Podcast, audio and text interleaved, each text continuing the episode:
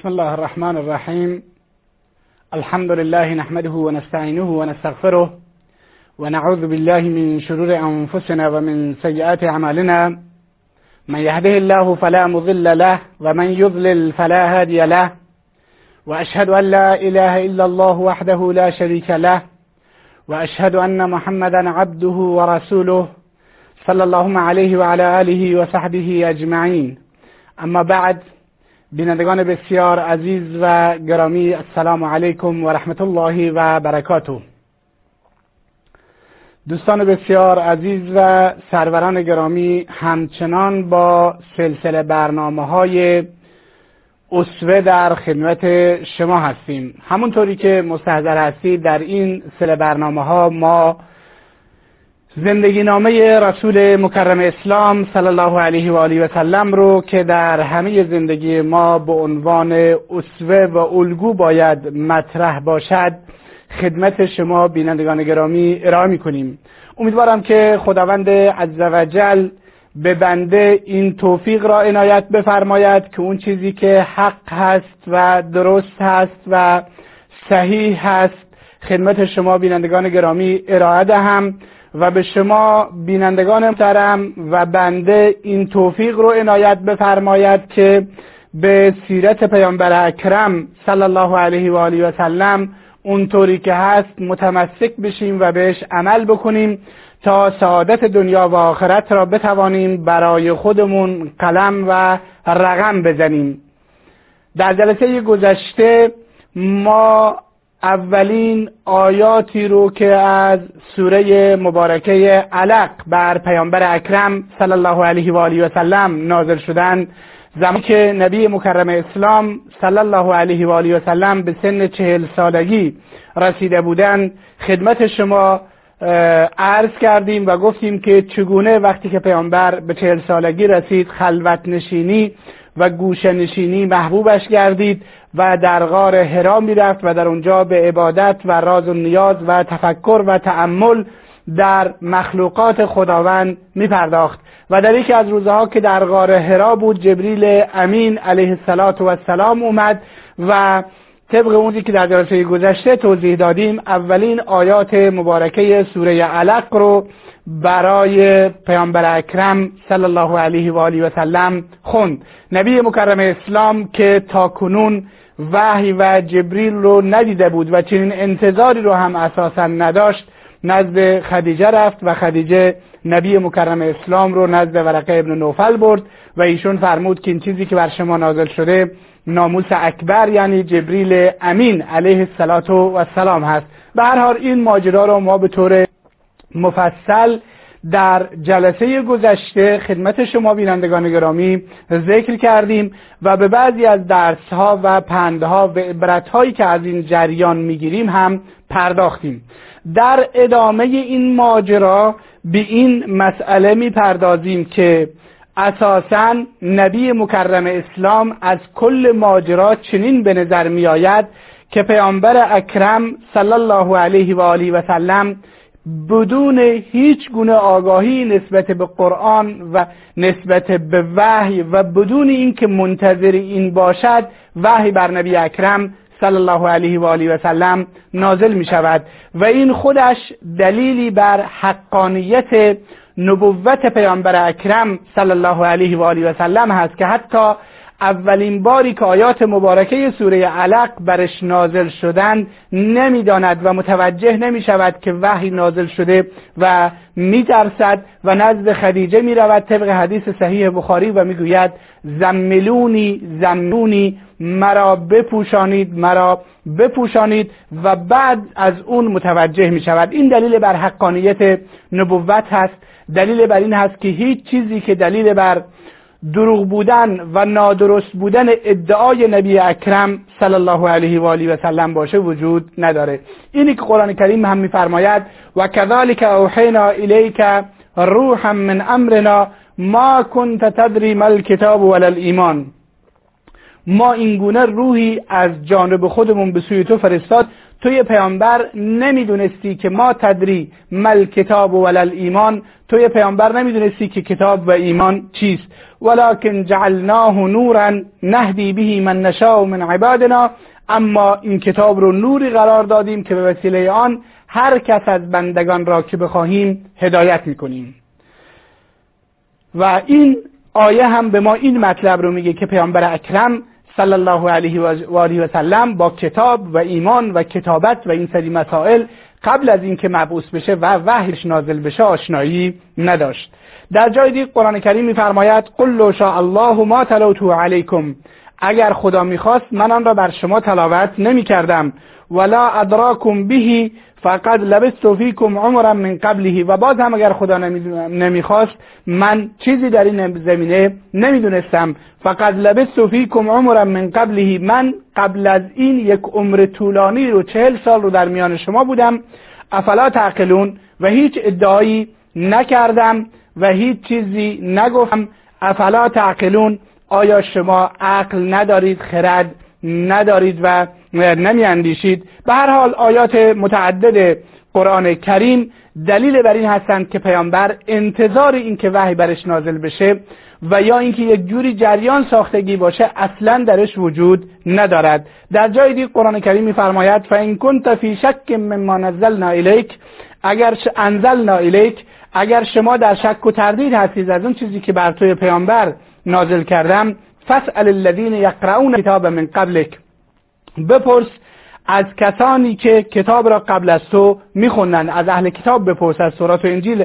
اهل کتاب یعنی یهود و نصارا و کسانی که تورات و انجیل می‌خونند از اونها بپرس.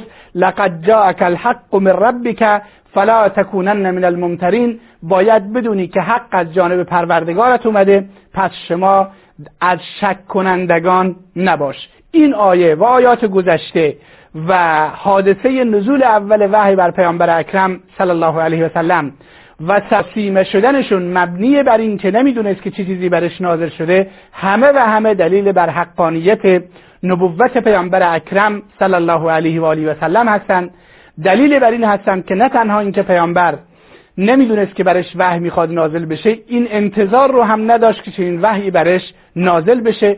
و این گونه زبان مستشرقین زمان زبان خاورشناسان مشرکین و منافقین و اون کسانی که می‌خواهند نبوت و رسالت نبی اکرم صلی الله علیه و سلم رو زیر سوال ببرن بسته می شود باز هم ما اگر اعتراض بشود و گفته بشود که پیامبر و محمد این چیزها رو از طرف خودش می‌گفته ما می‌بینیم که تفاوتی بسیار واضح و تفاوتی بسیار روشن در میان آیات قرآن کریم و سخنان پیامبر اکرم یعنی احادیث پیامبر اکرم صلی الله علیه و آله و سلم وجود دارد.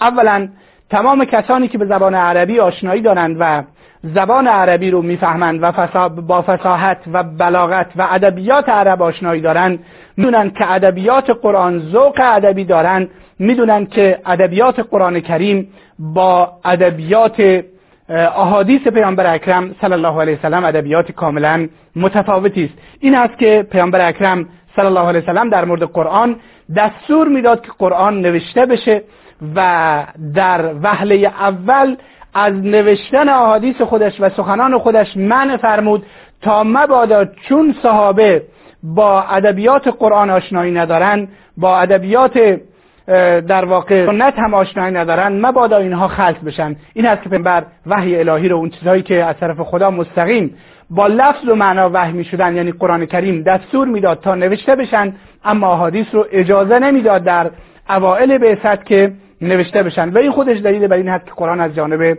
خداوند متعال هست. البته این به این معنی نیست که احادیث پیامبر اکرم از جانب خدا نیستند بلکه پیامبر اکرم و ما ینطق عن الهوا این هو الا وحی یوحا. بلکه پیامبر اکرم صلی الله علیه و سلم از هوا و هوس صحبت نمی‌کنه و سخنانش وحی هستند که به سویش وحی می‌شوند. اما تفاوت قرآن کریم با احادیث پیامبر اکرم صلی الله علیه و آله و سلم در این هست که قرآن کریم با لفظ و معنایش از جانب خداوند متعال هست. حالان که احادیث پیامبر الفاظش از جانب پیامبر هستند ولی مفاهیم و معانیش از جانب خداوند متعال هستند. به هر حال اینی که تفاوت واضح بین قرآن و سنت و اینی که پیامبر دستور می‌داد که قرآن نوشته بشه و سنت نوشته نشه خودش دلیل بر این هست که وحی از جانب خداوند متعال هست و از جانب پیامبر اکرم صلی الله علیه و آله و سلم نیست. دلیل دیگری که و مطلب دیگری که دلیل بر این هست که وحی از جانب خداست و پیامبر در این اصلا نقشی نداره این هست که از پیامبر اکرم صلی الله علیه وسلم چه بسا در مورد بعضی از امور پرسیده می‌شد اما پیامبر اکرم دربارهش جوابی نمی‌داد و مدتها طول میشید تا اینکه وحی نازل بشه و جوابی برای پیامبر اکرم صلی الله علیه و آله و سلم بیاد. و این هست که بعد قرآن نازل می‌شد و به پیامبر جواب می‌داد. اگر سخنان از جانب خود پیامبر می بودن و وحی الهی اونطوری که مستشرقین و کفار و مشرکین مدعی هستند که از جانب خود پیامبر می بود پیامبر اکرم معطل نمی شدند فوری جواب می‌دادند و این همه منتظر نمیموندن تا اینکه بعد از مدتی وحی نازل بشه. بهترین دلیل برای این مورد جریان تهمت زدن به عایشه صدیقه رضی الله عنها انهاست که طبق جریانات تاریخی روایات تاریخی صحیح و احادیث صحیح بخاری و صحیح مسلم و سایر کتب حدیث نبی مکرم اسلام وقتی که منافقین با عایشه صدیقه رضی الله تعالی عنها تهمت زدن پیامبر متردد شد. به عنوان یک بشر به عنوان یک انسان به عنوان کسی که علم غیب نمی‌داند و وحی هم در این روزها نازل نمی‌شد رسول مکرم اسلام متردد شد و در مورد عایشه از افراد مختلف مشورت گرفت با عایشه در خونه پدرش در این دون زمان بیماریش رو داشت در واقع سپری می‌کرد تا اینکه بعد از چهل روز آیات مبارکه سوره نور نازل گردید و براعت و پاکی عایشه صدیقه رضی الله تعالی عنها با قرآن کریم نازل شد و تا روز قیامت تلاوت میشه. این سری مسائل تردید پیامبر در مورد پاکی عایشه که بعد آیات نازل میشن و همچنین اینی که از پیامبر گاهن سوال و مطلبی پرسیده می‌شد و نبی مکرم اسلام مدت ها طول می‌کشید تا اون مسئله رو جواب بده این خودش دلیل بر این هست که سخنانی که پیامبر به عنوان وحی نقل می‌کنه از جانب خودش نیستند بلکه از جانب خداوند متعال هستند. و همینی که پیامبر یک پیامبر امی است یک پیامبر درس نخوانده هست خودش دلیل دیگر هست. اونجایی که قرآن کریم میفرماید ما كنت وما كنت تتلو من قبله من كتاب ولا تخطه بيمينك اذا لارتاب المبتلون. توی پیامبر قبل از این کتاب نمی‌تونستی بخونی. ولا تخطه بیمینک و نوشتن هم نمی‌دونستی. اذا لارتاب المبتلون. اگر توی پیامبر از قبل خواندن و نوشتن می‌دانستی و بعد ادعای نبوت و پیامبری می‌کردی باطلندیشان و کجندیشان در نبوت و رسالت تو شک و تردید زیادی می‌تونستن ایجاد بکنن. اما اینکه پیامبر یک شخص امی و درس نخوانده است و خواندن و نوشتن نمی‌داند. این خودش دلیلی دیگر بر حقانیت نبوت پیامبر هست که انسان امی یک انسان درس نخوانده کسی که به مکتب درفته و در هیچ دانشگاهی رشد نکرده چنین کتاب عظیمی مانند قرآن کریم با این همه نظام و قوانین زندگی و قوانین اجتماعی قوانین خانوادگی سیاسی و اجتماعی و اقتصادی و فرهنگی و اخلاقی چنین کتابی رو با این همه عظمت نبی مکرم اسلام صلی الله علیه وسلم بیارد. دلیل دیگری بر حقانیت نبوت پیامبر اکرم صلی الله علیه و آله و سلم هست. گذشته از این نبی مکرم اسلام قبل از این چهل سال در میان مردم مکه زندگی کرده بود و در این چهل سال به صداقت و امانتداری در میان مردم مشهور و معروف بود. به طوری که مردم به ایشون محمد امین می‌گفتند. خب پیامبری که با مردم صداقت دارد با اطرافیان خودش امانتداری رو حفظ می‌کنه چگونه می‌تواند علیه خداوند متعال و دروغ علیه بالله به خداوند متعال نسبت بدهد؟ این خوش دلیلی دیگر بر حقانیت نبوت پیامبر هست که پیامبر در این چل سال کسی ازش دروغی رو تجربه نکرده. اون چیزی که از پیامبر اکرم صلی الله علیه و آله و سلم در این چهل سال معروف هست و مشهور هست صداقت هست راستگویی هست امانتداری است این هست که پیامبر اکرم در میان مردم به عنوان محمد امین معروف و مشهور هست. و صدها دلیل دیگه برای نبوت حقانیت نبوت پیامبر اکرم صلی الله علیه و آله و سلم وجود دارد که ما در کتابهایی به نام دلائل النبوه یعنی دلائل نبوت پیامبر اکرم صلی الله علیه و سلم که از نشون دلائل نبوت امام بهقی رو می‌تونیم ذکر بکنیم و ده کتاب دیگه که در این زمینه نوشته شده می‌تونیم به مراجعه بکنیم. به هر حال ما در این بحث این نکته رو مطرح کردیم و به این پرداختیم که صداقت اینکه وحی بر پیامبر اکرم صلی الله علیه و آله و سلم نازل شده از ماجرای اول وحی بر پیامبر اکرم و شیوه برخورد پیامبر اکرم با این جریان کاملا مشهود و معروف هست. مطلب دیگر و نکته دیگری که ما در این ماجرای نزول وحی اولین آیاتی که بر پیامبر اکرم صلی الله علیه و آله و سلم نازل شدن می‌تونیم ذکر بکنیم انواع وحی هست. جا داره که ما انواع وحی که بر پیامبر اکرم صلی الله علیه و سلم نازل شده و چگونگی نازل شدن وحی رو بر رسول مکرم اسلام صلی الله علیه و آله و سلم بدونیم.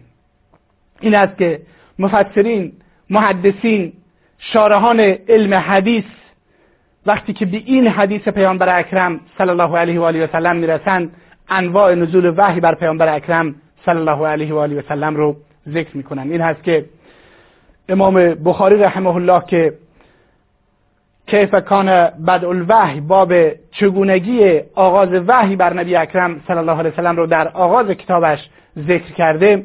شارحین در اینجا انواع و روش های مختلفی رو که وحی بر پیامبر نازل میشه ذکر کردند و ما همچون در آغاز سیرت پیامبر اکرم صلی الله علیه وسلم هستیم و اولین آیاتی رو که بر پیامبر اکرم نازل شدند خدمت دوستان ذکر کردیم. جا دارد که بدونیم که چگونه وحی بر پیامبر اکرم نازل می‌شد.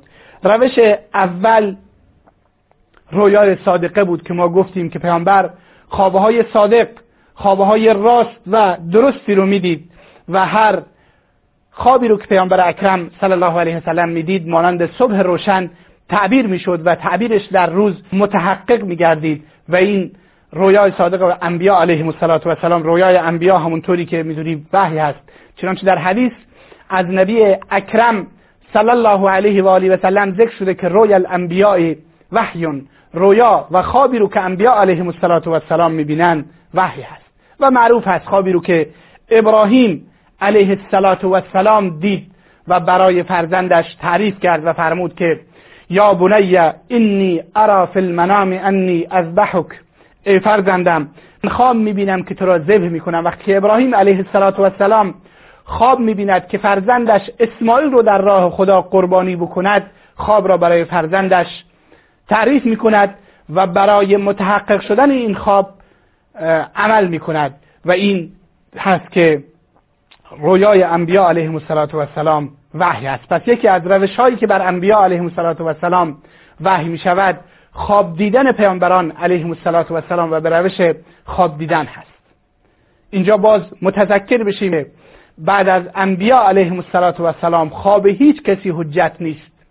خواب می‌تواند مژده و بشارت باشد و می‌تواند خواب شیطانی باشد و می‌تواند دوستان من ازغاس و احلام باشد.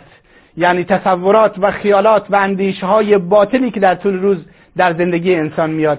در نتیجه مبادا انسانی دچار این اشتباه بشود و بگوید حالا که خواب انبیا علیهم السلام وحی است پس ما هم که خواب دیدیم این هم وحی است و بهش عمل بکنیم.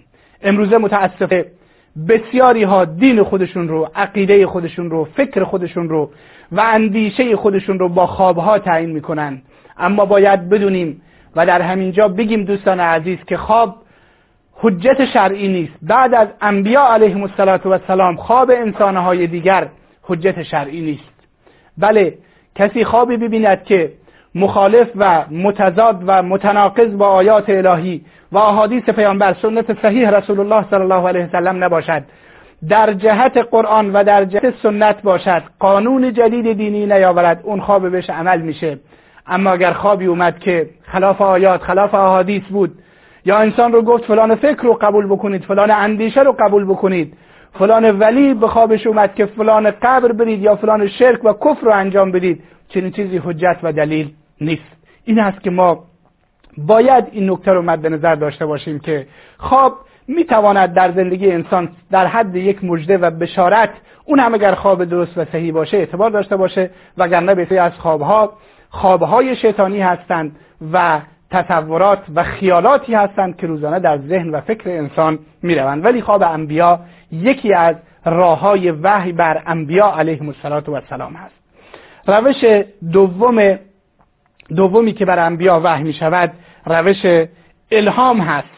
الهام هم به این صورت هست که جبریل امین علیه السلام چیزی رو در قلب انبیا به قلب انبیا علیهم السلام الهام می‌کنه قلب پیامبر بدون از اینکه پیامبر یا نبی متوجه جبریل امین علیه السلام رو ببیند و با چشم مشاهده بکند. این است که در حدیث صحیح اومده که پیامبر اکرم صلی الله علیه و آله و سلم فرمودند که ان جبریل علیه السلام نفخ فی قلبی جبریل علیه السلام در قلبم این چیز رو انداخت و دمید که انه لن تموت نفس انه لن تموت نفس حتی تستکمل رزقها. هیچ نفسی نمیمیرد تا زمانی که رزقش را کامل نکند. فتقوا الله و اجملوا فی الطلب.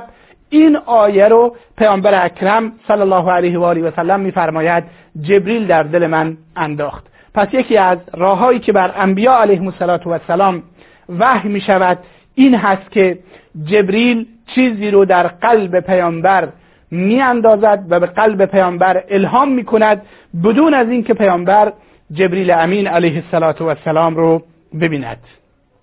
پس روش اول خواب دیدن انبیاست.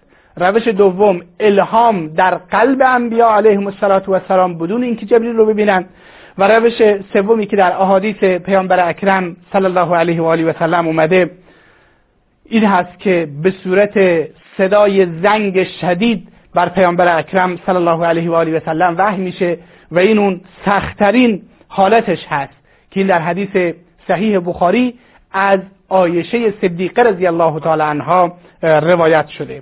و اون بینگونه هست که از آیشه صدیقه رضی الله تعالی عنها آیشه می‌گوید از پیامبر اکرم صلی الله علیه و آله و سلم پرسیدند که چگونه بر شما وحی می شود پیامبر اکرم فرمود که احیانا یعتینی مثل سلسله الجرس. پیامبر فرمودند گاهی وحی مانند صدای شدید زنگ بر من میآید و هو اشد علیه و این حالت بر من سختترین حالت هست. فیفسم عنی او فیفسم عنی و قد وعیت ما و در حالی از من جدا می شود این حالت وحی جدا می شود در حالی که من اون سخنان رو حفظ کردم. و احیانا یتمثل لی الملک رجلا فیکلمنی فعی ما یقول.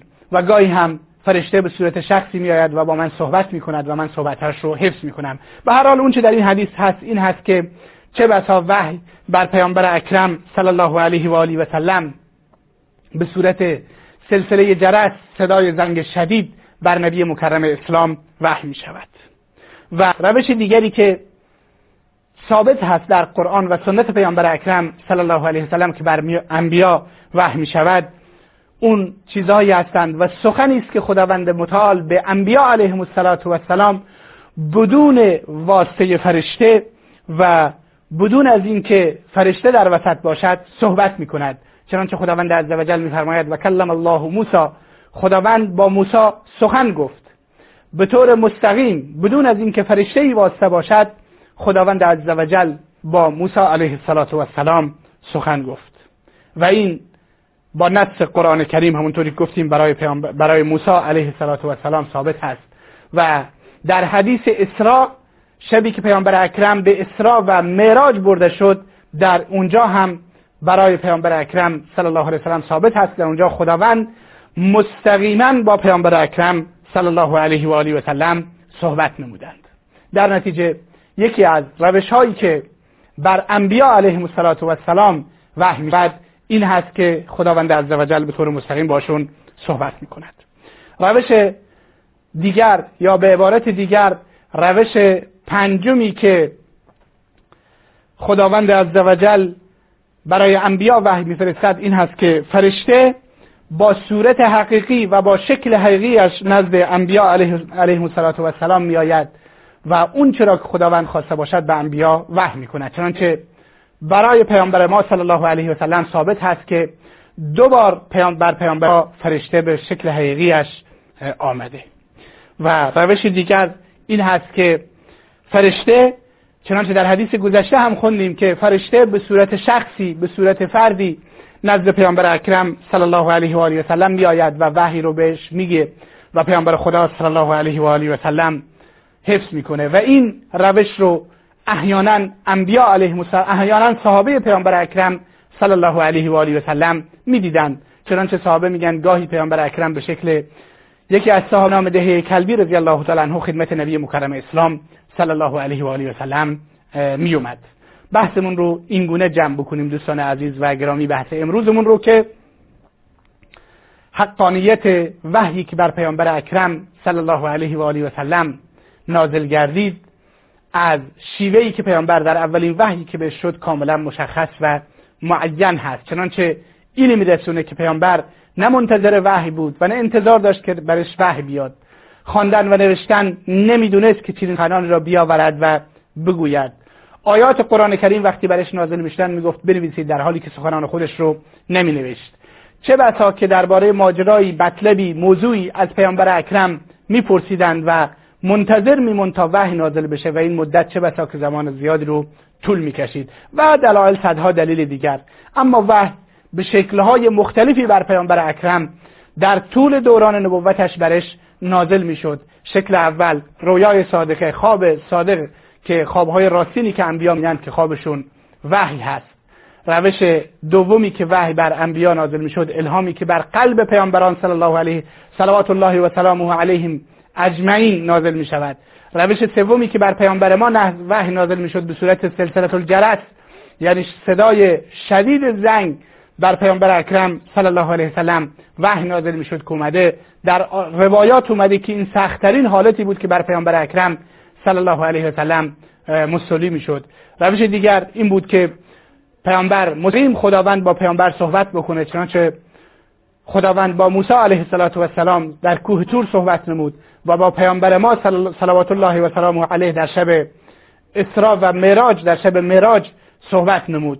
و روش دیگر این هست که فرشته رو پیامبر به شکل واقعی خودش ببیند و وحی الهی رو فرشته به پیامبر برساند و پیامبر حفظ بکند. و روش پایانی هم این هست که فرشته به صورت یک شخص خدمت نبی اکرم صلی الله علیه وسلم می آورد و این حالت رو چه بسا که پیامبر می‌دید. امیدواریم که خداوند عزوجل به همه ما و شما این توفیق رو عنایت بفرماید که سیرت رسول اکرم صلی الله علیه وسلم رو اونطوری که هست بفهمیم و بهش عمل بکنیم. یک میان برنامه می‌بینیم و بعد از اون با ادامه برنامه که پرسش های شما بینندگان عزیز و گرامی باشند در خدمت شما خواهیم بود. تا یک میان برنامه کوتاه ببینیم و با هم در خدمت شما خواهیم بود. با ما باشید تا برگردیم.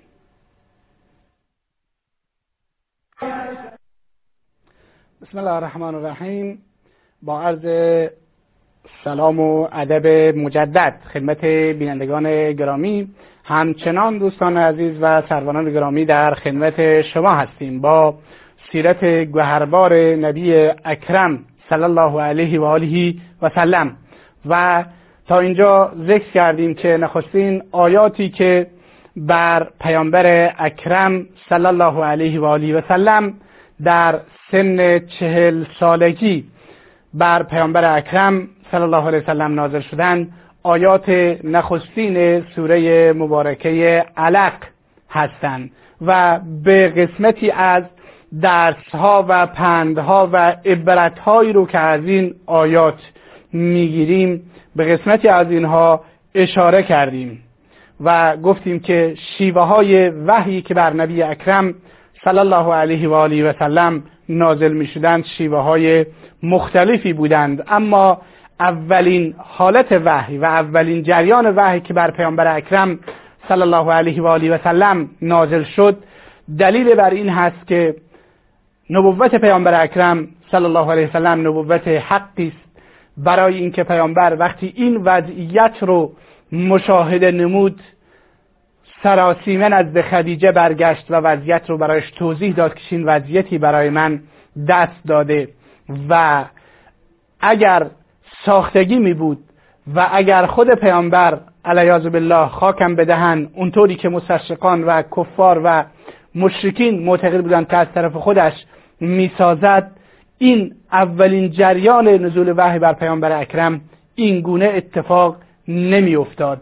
و اینی که جریان به این شکل اتفاق افتاده خودش دلیل بر حقانیت نبوت پیامبر اکرم صلی الله علیه و آله و سلم هست.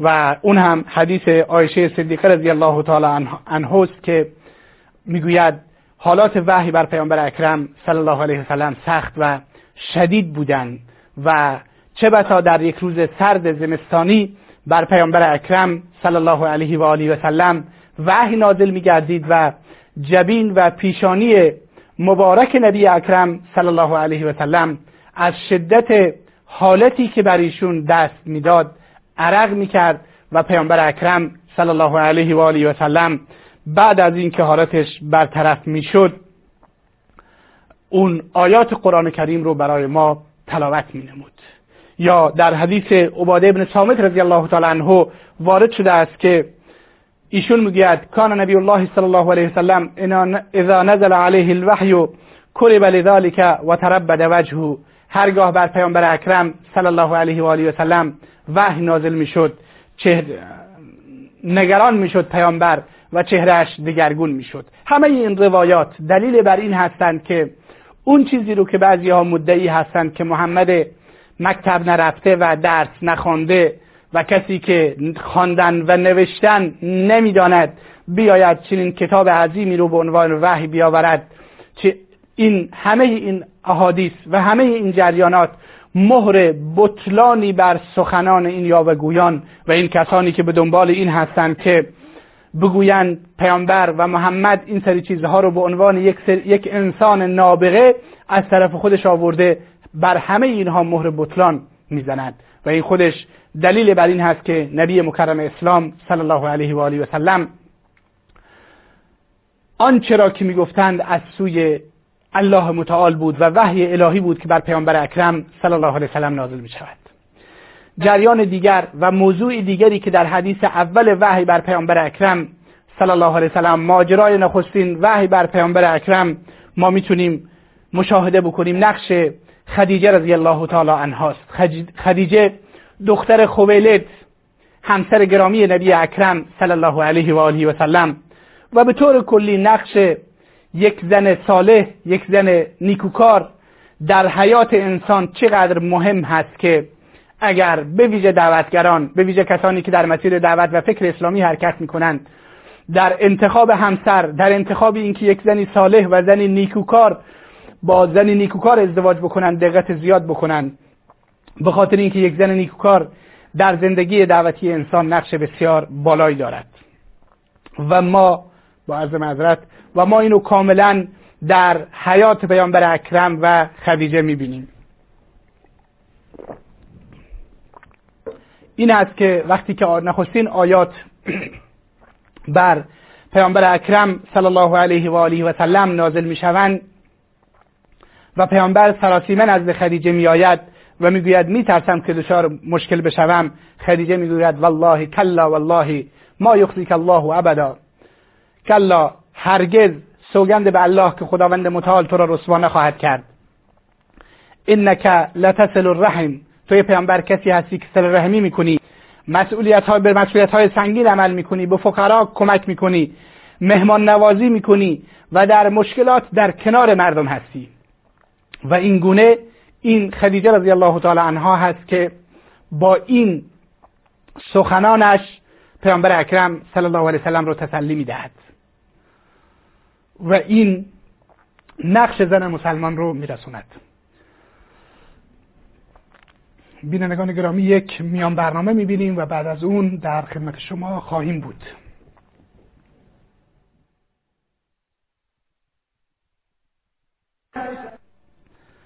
بسم الله الرحمن الرحیم. با عرض سلام مجدد. خدمت بینندگان گرامی و معذرت خواهی از مشکلی که پیش اومد در خدمت شما بینندگان گرامی هستیم.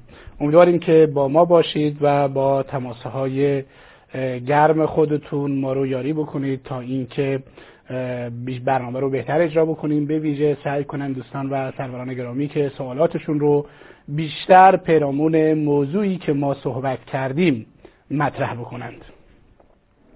تا اینکه موضوعات پراکنده نشه و ما به موضوعات دیگر نپردازیم. آقای فرهاد از ایران. سلام علیکم آقای فرهاد. سلام علیکم و رحمت الله ترشابی علیکم السلام و رحمت الله و برکاته. می‌خواستم یه مشارکت کوچکی داشته باشم جناب آقای ترشابی اگه اجازه بفرمایید. خواهش می‌کنم بفرمایید در خدمت شما هستیم. جناب آقای ترشابی چند روز پیش برنامه آقای زهرابی بود کشیشی زنگ زدن. کشیشی از مسیحیان به برادران مسیحی زنگ زد و آقای زهرابی را تهدید که اینقدر پشت سر مسیحی ها صحبت نکنید و از این حرفا و الا ما هم قرآن را به چالش می‌کشیم. می‌خواستم در جواب این برادر مسیحی بگویم شما باید از مسلمانان بیشتر به قرآن احترام بذارید. یک چون پاکی حضرت مریم و نبوت حضرت عیسی در قرآن آمده است. شما نباید قرآن را بچار چه تناقضی دارد قرآن قرآن است که یهودیان که به حضرت مریم تهمت زدن قرآن است که پاکی حضرت مریم را ثابت می کند و قرآن است که نبوت حضرت عیسی را ثابت می کند که او بنده خدا و فرستاده خداست در زمان جناب آقای ترشابی می‌خواستم یه چیزی بگم هم بهایی ها هم یهودی ها هم مسیحی ها اینا تکمیل فارسی بلدن. اینا به خاطر اینکه بین برادران شیعه و برادران سنی تفرقه بیندازن میان و با همون لحظه فارسی قشنگ صحبت می‌کنن. به مذهب اهل سنت توهین می‌کنن و خودشان را شیعه معرفی می‌کنن اینجا ما باید خیلی مواظب باشیم جناب آیت شبی کسی که ایمان به خدا و رسول خدا داشته باشد و پیرو حضرت علی باشد و پیرو امامان ائمه هدا باشد هیچ وقتی توهین به حضرت عایشه و چاریار نبی نمی کند اینا سوی استفاده از این زبان می‌کنن متاسفانه از زبان شیعیان به میگن و قد می‌کنن میرن به خاطر که تفرقه بین مسلمانان ایجاد یعنی شما فکر می‌کنید آقای, آقای فرهاد آقای فرهاد یعنی شما فکر می‌کنید شیعیان به عایشه و صحابه پیامبر توهین نمی‌کنن؟ والله دیگه من عرض کردم کسانی که یعنی چون قرآن چون قرآن فرموده از امهات المؤمنین کسی که به زن پیغمبر بگوید کافره یقینا بر, بر علیه قرآن قیام کرده.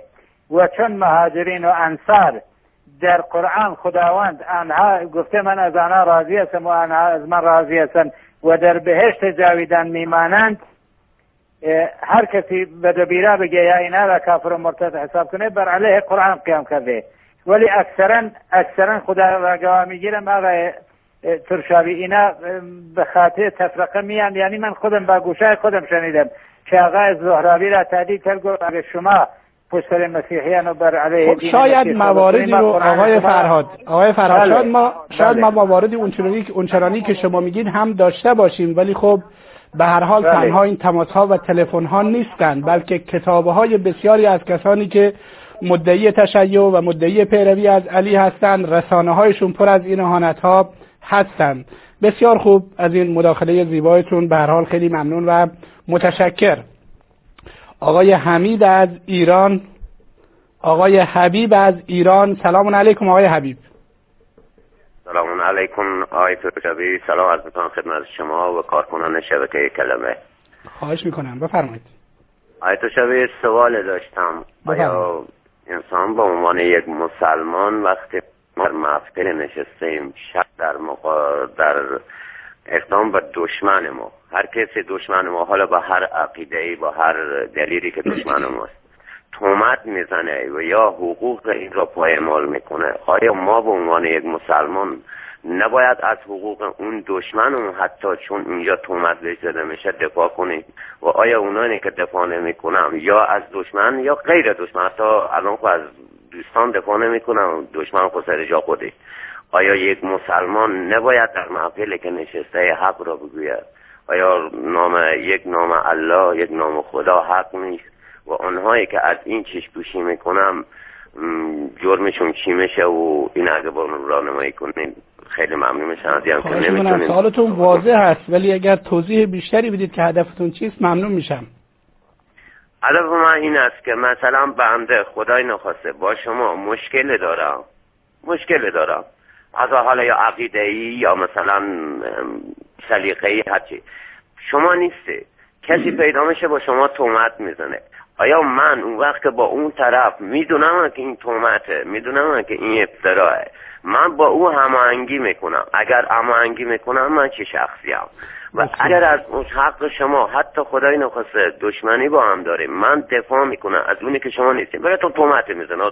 تومتی که من نمی‌تونم بگم که چی. هر نوع تومتی که شما گناه نشده مرتکب اون حرف نشده برای شما تومت می‌زنه. آیا من به عنوان یک مسلمان و به عنوان دشمن شما خدای نخواسته؟ نباید از این حقوقتون دفاع کنم؟ بسیار خوب. اگر داد. پیامتون واضح هست. بسیار ممنون و متشکر از ارتباطتون. انشالله با ما باشید تا اینکه توضیح لازم داده بشه. آقای محمد از ایران. سلام علیکم آقای محمد.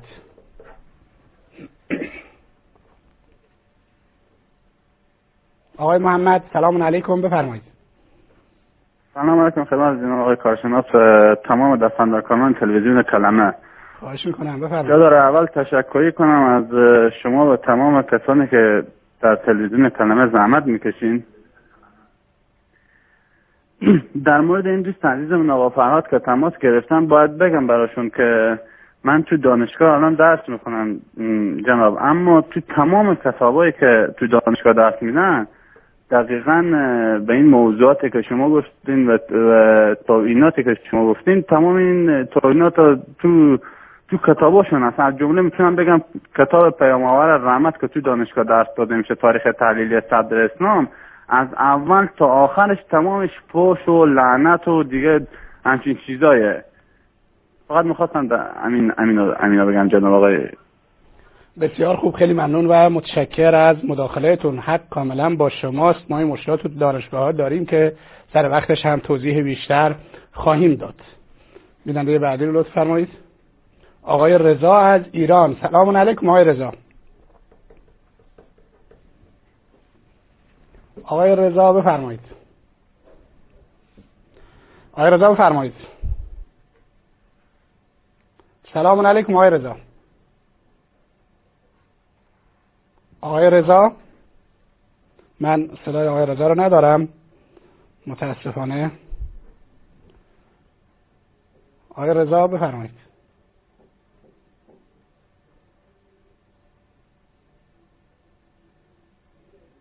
بله آقای علی از ایران. سلام علیکم آقای علی. آقای علی سلام علیکم.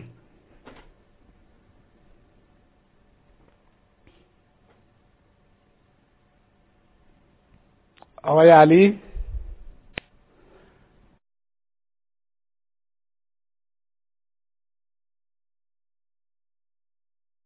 درسته. در تفسیر قدیر اختلاف وجود داره. اون چه که وجود داره این هست که اهل سنت معتقدند که در قدیر پیامبر می‌خواسته مخالفت هایی که با علی شده برطرف بکنه و دوستی بین صحابه حاکم بکنه. ربطی به مسئله خلافت نداشته. این خلاصه مطلب است. و اهل سنت میگن اگر بحث خلافت می بود امامت می بود در قرآن به طور سریح می اومد یا در سنت به طور سریح می اومد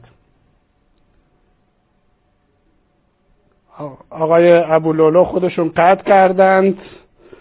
آقای کاشانی از ایران. سلام علیکم آقای کاشانی. علیکم السلام. سلام علیکم و شما آقای توسوی علیکم السلام و رحمت الله و برکاته. بفرمایید آقای کاشانی. من آقای توسوی ما چه گناهی کردیم حال سنت که ما اینجا هر کس بیومد توهین و پوش و اینجا سزا دیگن صحابه ما. بالاخره همینی که مسلمان هستید و اهل سنت هستید برای شما در ایران جرم هست. باید تهمت و جرم بشنوید. بله.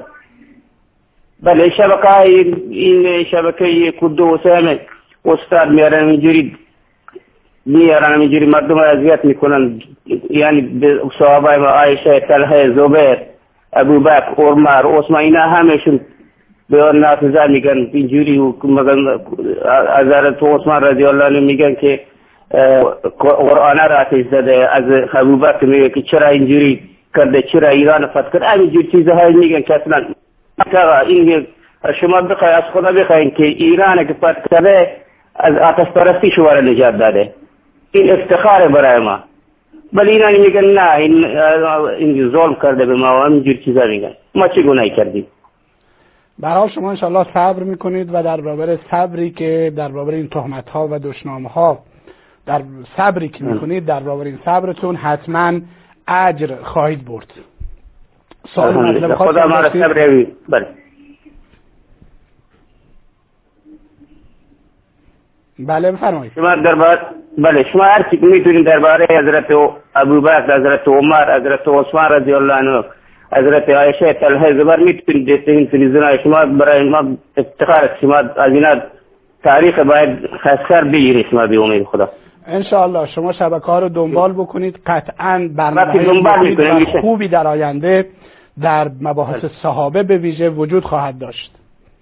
خدا شما را خیر بده اجر بده شما را. سلامت باشید. شما دعا بکنید انشاءالله که دعای خیرتون باعث بشه که ما به در این راه مسیر ثابت قدم بمونیم.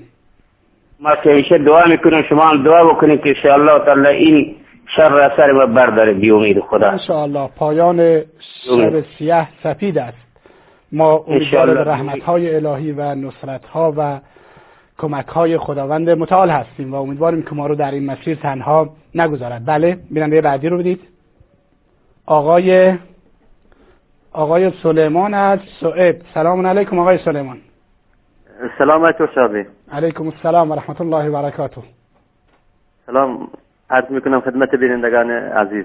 خواهش می‌کنم. آیتور شابی من به خاطر آقای فرهاد زنگ دادم که اولین بیننده بود که زنگ زد. بله.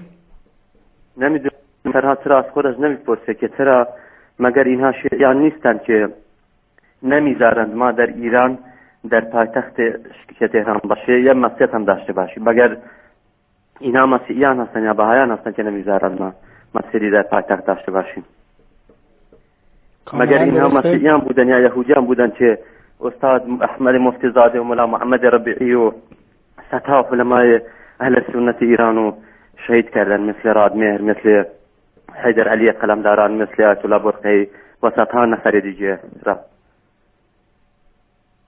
مگر اینها مگر اینها مسیحیان و بهایان بودند که در کتابهاشون به حضرت عمر و خلفای راشدین و حضرت امهات المؤمنین تهمت میدن مثل خمینی. کاملا درسته؟ اگر آقا این آقای فرهاد از خودش این سوال ها بپرسه متوجه میشه که اینها بهایان بودن این کارو به سر اهل سنت ایران میارن. و صدها مساجد ما را به یکسان کردن در بلوچستان در کردستان در ترکمنستان در همه شهرهای سنی نشین. چرا این سوال از خودش نمی‌پرسه؟ اینها بهایان بودن یا مسیحیان بودن یا شیعیان بودن؟ قطعا شیعه ها بودن که این کار متاسفانه انجام دادن. کاملا همینطوری است آقای سلیمان خیلی ممنون و متشکر. سوال ممنونتم آیتور صاحبی چرا اجازه دادن که ما در ایران این تلویزیون ها و در ایران داشته باشیم؟ چرا ما در خارج از ایران این کانال ها داشته باشیم؟ کاملا درسته. در حالی که در حالی که خودشون چندین شبکه داخل ایران غیر از شبکه‌های حکومتی خصوصی رو هم دارند و صدها شبکه رو در خارج دارن حمایت می‌کنن متاسفانه ما این اجازه رو نداریم. ظاهرا وقتون تمام شد. خیلی ممنون و متشکر از مشارکتتون. بله؟ خانم زیبا از آلمان. سلام علیکم خانم زیبا. و علیکم سلام استاد گرام استاد محترم من دو سوال دارم. بفرمایید. سوال اول ما یعنی که راجی به رقیه خواندن.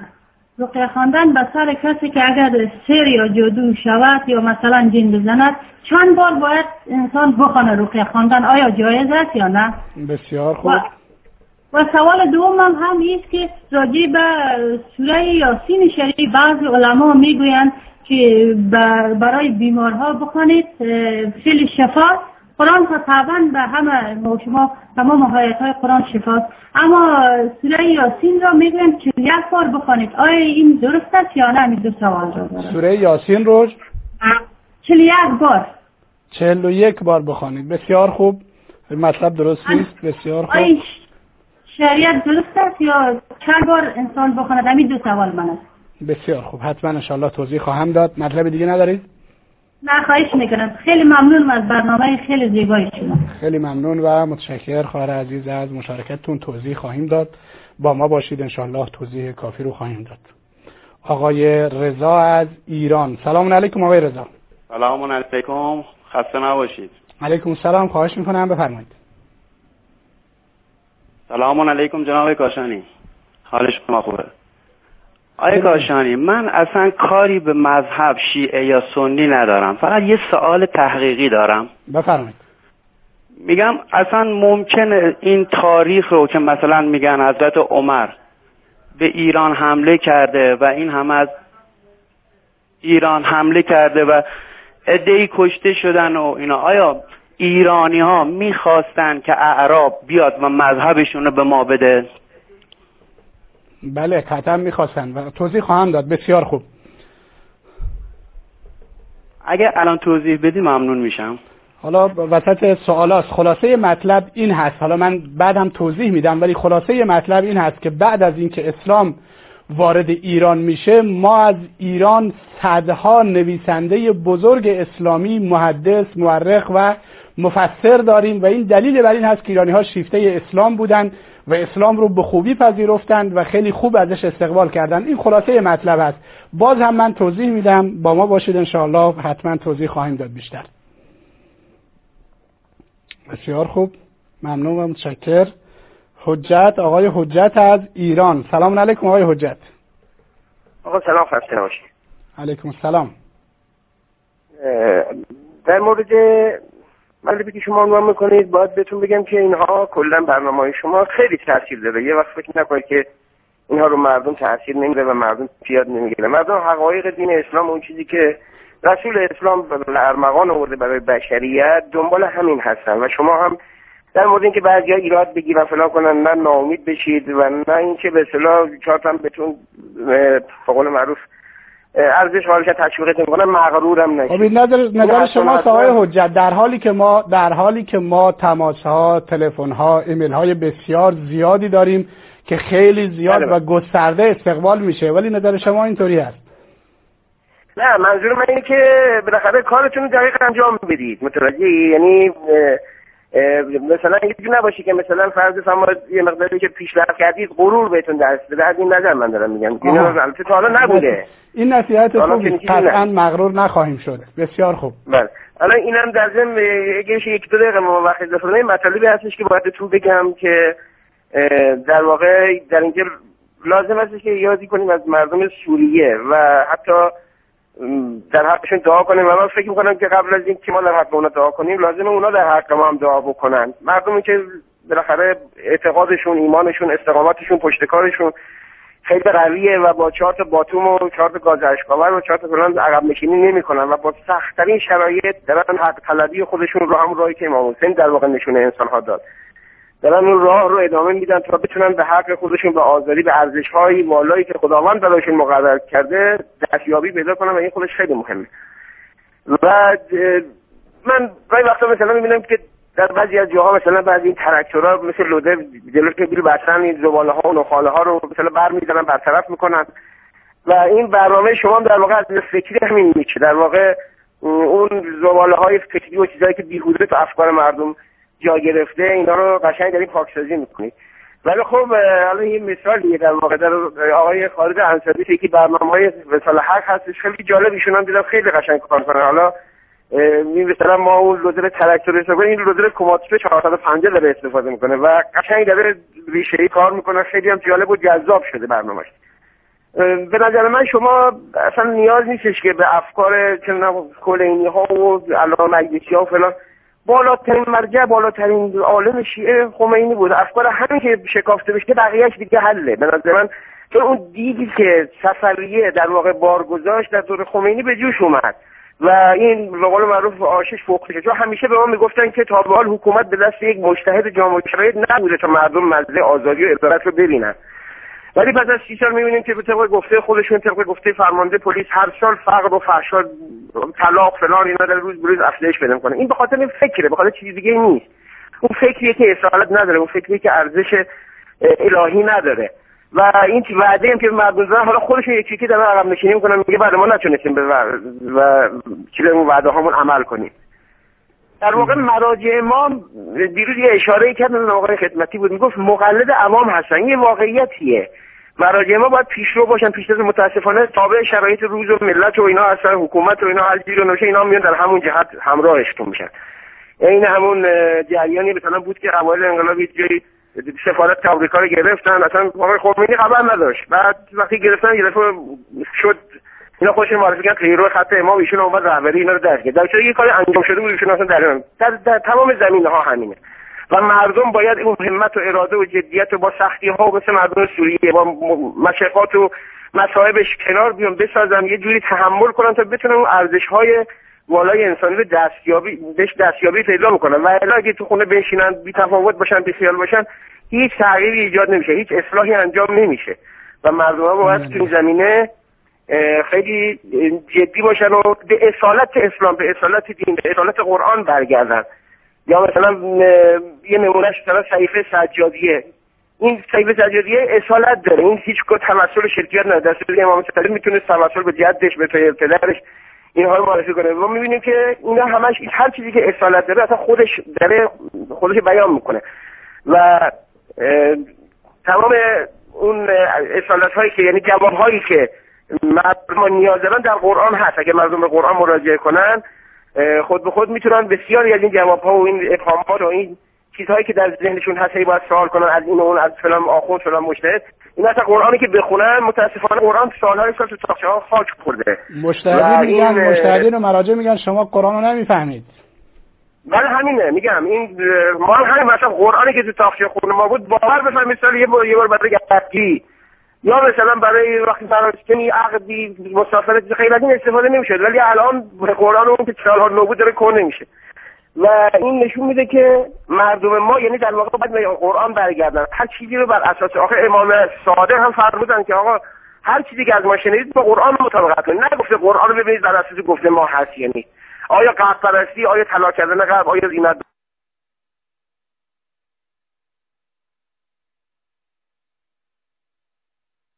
اصلا اون چیزی که واقعیت هست در قرآن هست. و مردم ما باید به قرآن برگردن و آزادی و آزادگی خودشون رو در چارچوب آیات قرآن پیدا کنن. و من برای شما دعا می‌کنم که انشالله در کارتون موفق باشید و تو این راهی که در پیش گرفتید بسیار خوبه یعنی مهمترین خوبش اینه که مردم از دین بر نمیگردن. چون مردم ما به این دین تشیع رو برترین می‌دیدن. فهم کردن دیگه مثلا از ها بالاتر از همه بالاتر و دیدن که آخرش اینه. ولی وقتی که مردم بفهمن که اصالت دین واقعیت دین اون چیزی که اسلام و قرآن و رسول اسلام و سنت رسول الله است اینها اصالت داره و منطبق با فطرت بشر هست مردم خود به خود بهش میان و نیازی نیست که مثلا مسیحی بشن نمی‌دونم شیطان پرست بشن بیدین بشن. متاسفانه فرهنگ بد منافق گری که ما بار بودم من بسیاری می‌شناسم باور بفرمایید که کارمندن معلمن فلان مثلا تو مراسم شرکت ولی وقتی که من محرم می‌بینن اصلا میون کلا بعضیشون که اینا رو کلا رد می‌کنن. بعضی اصلا اصل دین رو رد می‌کنن. میگه ما دین اسلام بی خودی معطل است. این فایده نداره. این دین اسلام بسیار خوب. خیلی ممنون و متشکر. آقای حجت پیامتون رسید. سخنان بسیار زیبایی بودند. امیدواریم که بتونیم از این سخنان استفاده بکنیم. تماس ها رو محدود بکنید کم بکنید. آقای احمد از آلمان. سلام علیکم آقای احمد. سلام علیکم. علیکم السلام. سلام استاد بزرگوار. علیکم السلام و رحمت الله و برکاته. بفرمایید. من فقط همین خواهش من این است که اگر این بیشین همین شبکه های کلانه با شبکه ولایت اینا با مناظره کنه همه که قل میشن این فواشی کردن شبکه شما فقط من که می‌بینم یک سال این شبکه شما رو می‌بینم. در زیر نویسش فواشی کردن بر شیعه. این آقای حیدری که فقط یک عالم یک عالم که است شما ببینید با در مورد هیدری در مورد هیدری آقای آقای احمد در مورد هیدری در برنامه خودشون صحبت بکنید. اگر سوالی مطلبی در زمینه مسائلی که ما صحبت می‌کنیم دارید بفرمایید. من سوال من اینه که که اولا این شبکه های اسلامی نباید فاشی کنه که اسلام رو زیر سوال می‌بره. اسلام بدنام می‌کنه. همینقدر به اندازه کافی. در سر تا سر دنیا انسان های بیگناه را ترور می‌کنه. بنام اینکه شیعه است مشرک از عرض بر گفتن نداره. ساعت ترور کردن بلدن. کشتن بنات اسلام کار بنات کافرا کار می‌کنه. من یک سوال داشتم. و قرن فی بیتکن ولا تبرجن تبرج الجاهلیه. بله. این همسران پیغمبر که خداوند میفرماید که زنان پیغمبر شما حق ندارن از خانه بیاین بیرون. یا همسر پیغمبر همسر رسول خدا که رسول الله یک معلم بشر بود که از طرف خداوند برای رحمه بشر فرستاده بود. پس چرا این عایشه ام المؤمنین در بین ده ها هزار نامحرم ظاهر شد؟ این همه انسان ها رو به کشتن داد. این مادر ام المؤمنین بود. یعنی مادر مؤمنین و بچه هاش باید می‌تونه کشتن بکنه و کشتن با ما باشید. با ما باش. آقای احمد. آقای احمد با ما باش. اتاق فرمان بی زحمتشون قطع نکنید. ببینم شبهات آقای احمد چی هستن. آقای احمد شما این آیه رو چطوری می‌فهمید که و قرن فی بیوتکن ولا تبرجن تبرج الجاهلیت الاولى این آیه رو شما چطوری می‌فهمید؟ یعنی معنیش چی هست؟ این معنیش اینه که خداوند خطاب میفرماید. در همسران پیغمبر که شما حق ندارین در بین زنای مردان نامحرم ظاهر در خانه هایتان بمانید همونجا مگر, مگر زنان پیامبر گفته در خانه ها بمانید و بیهجابی نکنید. خلاصه حرف این هست. مگر زمان زنان پیامبر در زمان پیامبر همراه پیامبر در بعضی از غزوات شرکت نمی‌کردند بیرون نمی رفتن اونجا و شرکت می‌کرد با پیغمبر بود یک مانعی نبود. زمانی که خداوند دستور میده که اینا بره عقل ندارن که در بین ده هزار مردای نامحرم ظاهر شده اونجا جنگ برا بندازه جنگ بر خلیفه اون زمان. جنگ ایشون جنگ را نینداخت آقای احمد. ایشون به قصد ایجاد صلح و آشتی بین دو گروه رفت که منافقین و سبایی هایی که در اونجا وجود داشتند و کسانی که نمی‌خواستند صلح و آشتی برقرار بشه این جنگ را انداختند. کل شواهد تاریخی اینو میگه. نه این کتاب خودش ماست دیدین شیعه نه کتاب ما و شما ندارد. کتاب ما و شما ندارد. یک سری واقعیت های ثابت تاریخی رو ما و شما نداره که من بگم من اینطوری گفتم شما اینطوری گفتیم. آنچه مسلم هست آیشه برای ایجاد صلح و آشتی بیرون رفته طبق تواتر تاریخی که وجود داره با اونجا منافقین جنگ رو راه انداختن اون کسانی که نمی‌خواستن بین مسلمانان صلح و آشتی صورت بگیره. و بعدش و نکته دومی که می‌خوام بهت بگم این هست که همسران پیامبر مادران مؤمنان هستند. قرآن اونها رو تایید کرده. آیشه جز مهاجرین هست که خداوند از اونها اعلام رضایت کرده. در نتیجه مگر می شود خداوند از کسی اعلام رضایت بکنه که به تفسیری که شما دارید میگید آدم قاتل و جنایتکاری باشه و اون به عنوان مادر مؤمنان معرفی کنه؟ مادر ببین استاد محترم. بله؟ استاد محترمی مادر مؤمن شما میگن این تحریم نکاست که تلحه بوده یک از چیزای پسر عموی عایشه بوده که تنها تنها تحریم نکاح نیست. اون چه قرآن گفته گفته و ازواج و امهاتهم. همسران مسلمان مادران مؤمنان هستند. چه انظر احترام چه انظر حرمت از هر نظر که فکر بکنید. بعدش عایشه جزو مهاجرینه. خدا گفته لقد رضی الله عن المؤمنین. والسابقون الاولون من المهاجرين والانصار والذين اتبعوهم باحسان رضی الله عنهم ورضوا عنه. عایشه جز سابقین اولین هست جز مهاجرین هست. چطور شما میگید که ایشون آدم جنایتکاری بوده چطور می‌تونید بین اینها جمع بکنید؟ این استاد محترم ما خودم در حد نیستم که درس خوانده باشم خب اگر در حدی نیستید که نظر بدید اگر در حدی نیستید که نظر بدید ببینید شما میایید یک شبهه ایجاد می‌کنید. ما به شما این فرصت رو دادیم که صحبت بکنید. صحبتتون دنیا داره میشنود. میایید یک شبهه ایجاد می‌کنید. وقتی شبهه رو ایجاد می‌کنید میگید ما در این حد نیستیم. اگر در این حد نیستید خب چرا نظریات خلاف می‌دید؟ نظرات نظری خلاف نیست. من که آدمی هستم که درس نخونیم سواد ما در حد نیست. فقط اینمی خب در این حد نیست. پس در این حد نیست. پس لطفا به شما اینطوری توصیه می‌کنم. سوالتون که در این حد نیست وقتی که می‌خواهید بیایید نظر بدید یک طرفه نظر ندید. برید بی زحمت مطالعه بکنید. ببینید دیدگاه اهل سنت که عایشه رو مادر مؤمنان می‌دونن و ازش دفاع می‌کنن برید دیدگاهشون رو بخونید مطالعه بکنید دیدگاه شیعه رو هم بخونید اشکال نداره ببینید آیا پیامبری که با عایشه محبت می‌کرد در کنار عایشه بود آخرین روزهای زندگی رو در کنار عایشه بود در بغل عایشه فوت نمود آره. پیامبر آیا این پیامبر عایشه رو این همه دوست داشت به خاطر هوا و هوس دوست داشته یا نه؟ به خاطر دستور الله به خاطر این که عایشه انسان بزرگواری بوده. ببینید شما این تفکری رو که شما دارید مطرح می‌کنید باعث زیر سوال رفتن رسول الله میشه. باعث زیر سوال رفتن دین میشه اسلام میشه. نه نه. من من جسارتی نمی‌خوام بکنم که پیغمبر رسولی ماست. اون یگانه فرستاده خداست آخرین پیامبر ماست. اون که خیلی خوب. شما محبتی رو محبتی رو که پیامبر با آیشه داشت در خانه آیشه فوت کرد چطور تفسیرش می‌کنید؟ پیامبر می‌دونست که آیشه آدم بدیه. پیامبر می‌دونست که آیشه آدم بدیه و این محبت ها رو بهش می‌کرد. یا نه معتقد بود که آدم خوبیه و این محبت ها رو بهش می‌کرد. پس ببین خود پیغمبرم رسول خدا دست سینه خانه هم میگه ها اونا ها اونا اونا آیا کتاب خودش ما دست طرف خانه آیشه می‌کرد. اینجا فتنه میه فتنه میه این رو مناظره کنیم با علمای ما. خیلی برای خب خب فرض کنیم. اولا که اولا که دستشو به سوی شرق می‌کرد و می‌گفت فتنه از شرق سمت شرق رو می‌گفت. ثانیا فرض کنیم نظر شما درسته که خانه عایشه رو گفت. اون وقت در خانه عایشه ای که پیامبر معتقد بود که فتنه هست و معتقد بود که عایشه فتنه هست چرا با چنین زن فتنگری زندگی می‌کرد؟ چرا با چنین زن فتنگری محبت می‌کرد؟ کار می‌کرد؟ مگر زندگی نمی‌کرد؟ با طلاقش می‌داد زندگی نمی‌کرد. مگر می‌شود رسول خدا با زنی که فتنگر باشه و فتنه باز باشه و جنایتکار باشه کنار بیاد و زندگی بکنه اینطوری امت دچار مشکل بکنه؟ نمیشه. این حرفی که شما می‌زنید تضاد داره. با علیات اسلام تضاد داره. چگونه پیامبر با زن فتنگری زندگی می‌کرد و این گونه امت رو دچار مشکل کرد. می‌گفت این آشه به امت معرفی می‌کرد. می‌گفت آدم بدی از راهش هم می‌کرد. باشه این آدم بدی چطوری پیامبر زندگی می‌کنه؟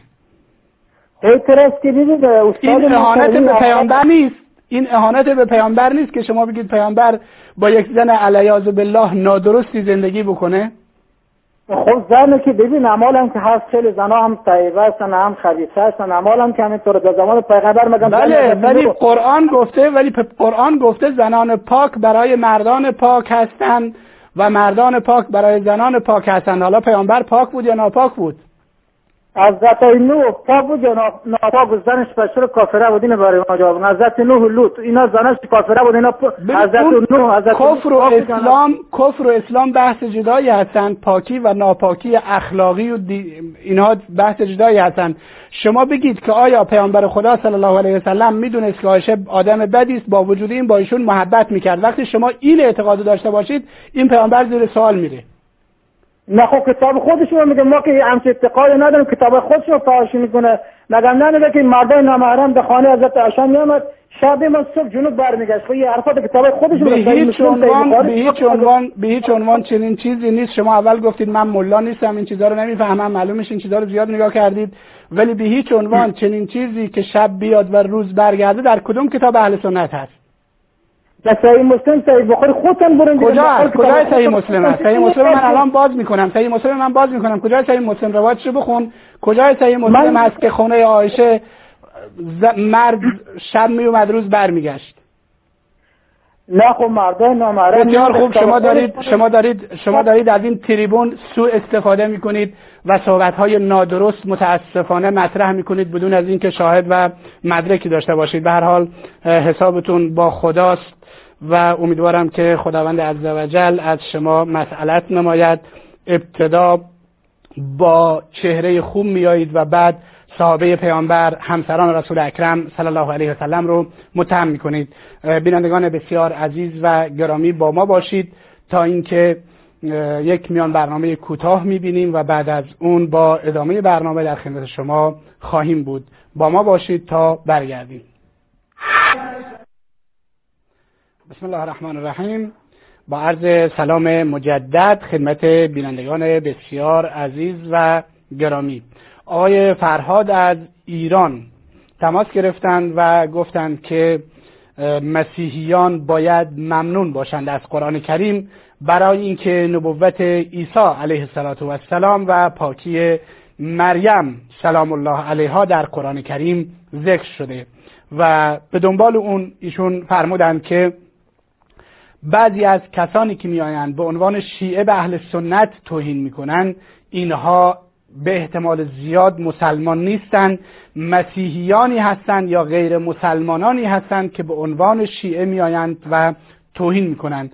بنده با صحبت ایشون موافقم. چه بسا که در این برنامه ها کسانی که مسلمان نیستند بیان صحابه پیامبر عایشه صدیقه همسران پیامبر اکرم صلی الله علیه و آله و سلم رو توهین بکنند تا اینگونه اختلاف میان شیعه و سنی رو افزایش بدن. اما واقعیت این هست که بسیاری از شیعیان هم میآیند و اهانت می‌کنند متاسفانه در کتابه هایشون پر از لعن و نفرین علیه اصحاب رسول الله صلی الله علیه و سلم و همسران گرامی پیامبر اکرم صلی الله علیه و آله و سلم هست گویا این گروه کاری به جز لعن و نفرین کردن و بد و بیراه گفتن صحابه پیامبر و همسران رسول الله صلی الله علیه و سلم ندارند و این چیز رو ما در کتابه هایشون در شبکه هایشون می‌بینیم. در نتیجه نمی‌تونیم باور بکنیم که شیعه توهین نمی کند کسانی که به عنوان شیعه خودشون معرفی می‌کنن نه کل شیعه ها به هر حال توهین نمی کنند این اهانت ها متاسفانه وجود دارند. آقای حبیب از ایران تماس گرفتند و گفتند که آیا مسلمان باید حق بگوید ولو اینکه دشمن باشد؟ بله کاملا اینطوری هست. مسلمان در هر شرایطی و در هر اوضاعی باید پیرو حق و حقیقت باشد. این هست که قرآن کریم میفرماید ولا یجرمنکم شنعان قوم علی الله تعدلوا اعدلوا هو اقرب للتقوا قرآن می‌گوید مبادا دشمنی با یک قوم و ملتی باعث بشود که شما عدالت نکنید بلکه عدالت بکنید که عدالت به تقوا نزدیکتر هست. در نتیجه مهم این هست که انسان عادل باشه و عدالت این یک, یک انسان زمانی مشخص میشه که با کسی خصومت و دشمنی داشته باشه. اونجا عدالت رایت بکنه مهم است. در شرایط عادی در شرایط طبیعی کسی ظلم نمی‌کنه. همه عادلند همه هم انسانهای خوبی هستند اما اگر یک انسان با فردی دچار خصومت شد دچار دشمنی شد و با یکدیگر به هر دلیلی دشمن شدن در اونجا عدالت رو رایت بکنن مهم است. اونجا تهمت نزنند اونجا بد و بیراه نگن. اونجا بدون دلیل برای افراد انگ و مارک درست نکنن این اهمیت داره. در نتیجه در اسلام اساسی این هست که انسان در هر حال عدالت رو رعایت بکنه. اگرچه در حق دشمنانش باشد چنانچه قرآن کریم می‌گوید دشمنی با مردم باعث نشود که شما عدالت رو در حق اونها رعایت نکنید. و در اون حدیث اومده که حق بگید اگرچه علیه خودتون باشه. و پیامبر اکرم صلی الله علیه و آله و سلم در اون حدیث فرمودند که انصر اخاک ظالما کان او مظلوما. برادرت را کمک کن چه ظالم بود و چه مظلوم. صحابه فرمودن یا رسول الله مظلوم رو می‌دونیم چطوری کمک کنیم ظالم رو چطوری کمک کنیم. فرمود دستش رو بگیرید و اون از ظلم باز بدارید. پس در نتیجه انسان باید از ارز برادر مسلمانش آبروی برادر مسلمانش دفاع بکنه. امروزه ما می‌بینیم در دنیا متاسفانه که به راحتی در جلسات در جمعها به راحتی آبروی یک شخص مسلمان ریخته میشه و برده میشه و هیچ دلیلی هم برایش نیست و کسی ازش دفاع نمی‌کنه. واجب هست که ما اگر دیدیم به ناحق آبروی شخص مسلمانی برده میشه ازش دفاع بکنیم به خاطر مصلحت اندیشی و مصالح و منافع مادی در سکوت نکنیم بلکه واجب هست که دفاع بکنیم. آقای محمد از ایران زنگ زدن تماس گرفتند و گفتند که در دانشگاه ها اهانت میشه. در دانشگاه های ایران اهانت میشه. من جمله کتاب پیامآور رحمت که در دانشگاه ها تدریس میشه پر از اهانت هست.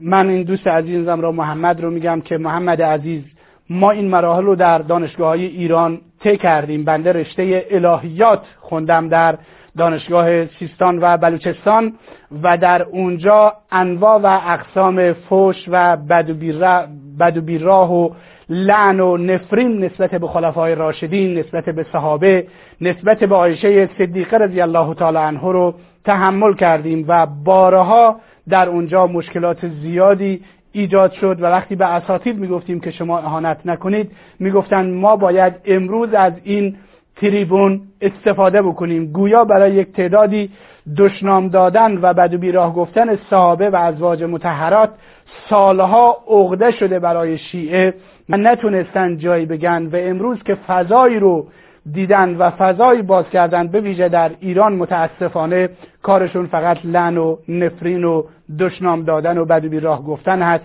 و بنده شخصا این تجربه رو بسیار زیاد دارم در دانشگاه های ایران. متاسفانه انتظار این می رود که حداقل گرچه اونها در محافل خودشون در مجالس خودشون در بسیاری از جاها لعن و نفرین می‌کنن ولی انتظار این میره در جاهایی که اهل سنت حضور دارن مکانهایی که اهل سنت حضور دارن احترام اهل سنت حفظ بشه و این کار صورت نگیره که بنده چندین بار با مسئولین دانشگاه با اساتید صحبت کردم که این کار صورت نگیرد ولی نتیجه ای نداد و این توهین ها و اهانت ها متاسفانه انجام میشند. و اگر اهل سنتی کسی خواسته باشد دفاع بکند از اهل سنت و افکار و اندیش های اهل سنت رو بگه در برابر باید زندان بشه باید شکنجه بشه باید کشته بشه که ما نمونه های زیادی رو در سیستان و بلوچستان و در کل ایران داریم. اساتید بزرگواری همچون استاد شهید عبدالملک ملازاده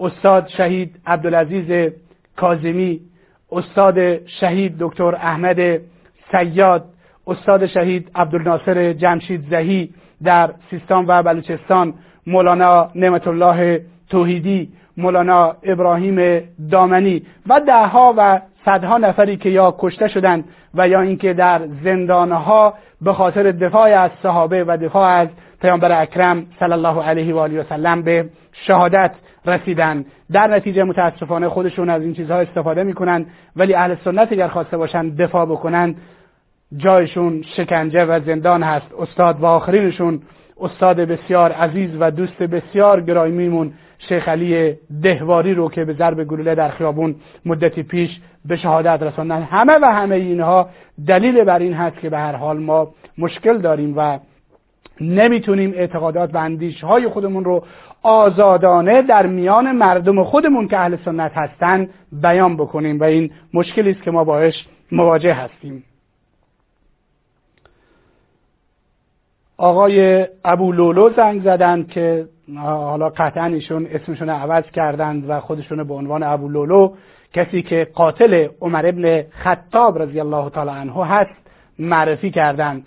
خب ملتی که با ولی نعمتشون با اینگونه برخورد بکنند عمری که اسلام رو به ایران آورد و ایرانیان رو مسلمان کرد و ما در اسلاممون در ایران مدیون عمر ابن خطاب رضی الله تعالی عنه هستیم اینگونه برخورد بکنیم که خودمون ابو لولو معرفی بکنیم و بالاتر از اون قبر ابو لولو در کاشان به عنوان یک زیارتگاه رسمی مورد عبادت و پرستش قرار بگیرد شما دیگه کتاب رو تا آخرش بخونید که چنین ملتی چه وضعیتی خواهند داشت متاسفانه. آقای کاشانی از ایران تماس گرفتند و گفتند شبکه ها به صحابی رسول الله به همسران پیامبر اکرم صلی الله علیه وسلم اهانت می‌کنن و ما برایمون سخت و دشوار است. چه جرمی ما مرتکب شدیم ما اهل سنت که باید شب و روز خون دل بخوریم و تهمت بشنویم و دشنام بشنویم و لعن و نفرین نسبت به بهترین مقدساتمون بشنویم. باید گفت که البته احتمال دارد ما هم انسانهای گناهکاری هستیم. باید برگردیم به کتاب الهی برگردیم به سنت صحیح رسول الله صلی الله علیه و آله و سلم و به کتاب الله. و سنت رسول الله صلی الله علیه و سلم عمل بکنیم. خداوند قطعا فرج خواهد آورد. اگر ما مؤمن باشیم اگر ما مسلمانان واقعی و حقیقی باشیم خداوند فرج خواهند آورد. و این هم ابتلایی است دوستان من. آزمایشی است که ما اینگونه در سرزمین ایران مورد ابتلا و آزمایش قرار گرفتیم که باید دشنام بشنویم و بد و بیراه بشنویم و چیزهایی که در واقع هیچ عقل سلیم و هیچ منطق درستی نمیپذیرد. و این هست که شاگردان رسول الله رو تهمت بزنند همسران رسول الله رو متهم بکنند. اون وقت ما این حرفها رو باید همیشه بشنویم متاسفانه. آقای سلیمان از سوئد تماس گرفتن و گفتند که من با فرهاد صحبت می‌کنم که ایشونی که میگه که اینهایی که توهین می‌کنند شیعه نیستند فرمودند آیا افرادی مانند احمد مفتیزاده علامه احمد مفتیزاده ماموسا ربیعی و فاروق فرساد و شخصیت های زیادی که در کردستان در جنوب مرحوم شهید زیایی و همچنین شهدای اهل سنت در بلوچستان و دهها شهیدی که ما در ایران دادیم آیا اینها رو هم مسیحیان کشتن؟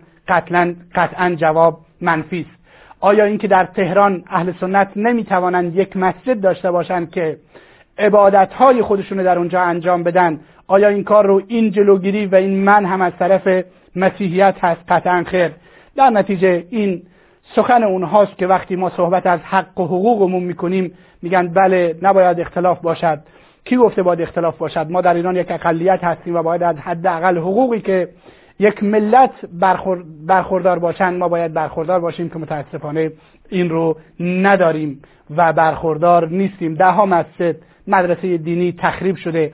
مساجد ما مدارس ما هم همچنان زیر فشار سنگین دولت های گذشته و به ویژه دولت فعلی هستند تا اینکه تعطیل بشن درشون دخل و تصرف بشه و صدها مورد دیگر که همه و همه زیر پا گذاشتن حقوق ملت اهل سنت هست که در ایران ما شاهدش هستیم. امیدواریم اقلای شیعه اون کسانی که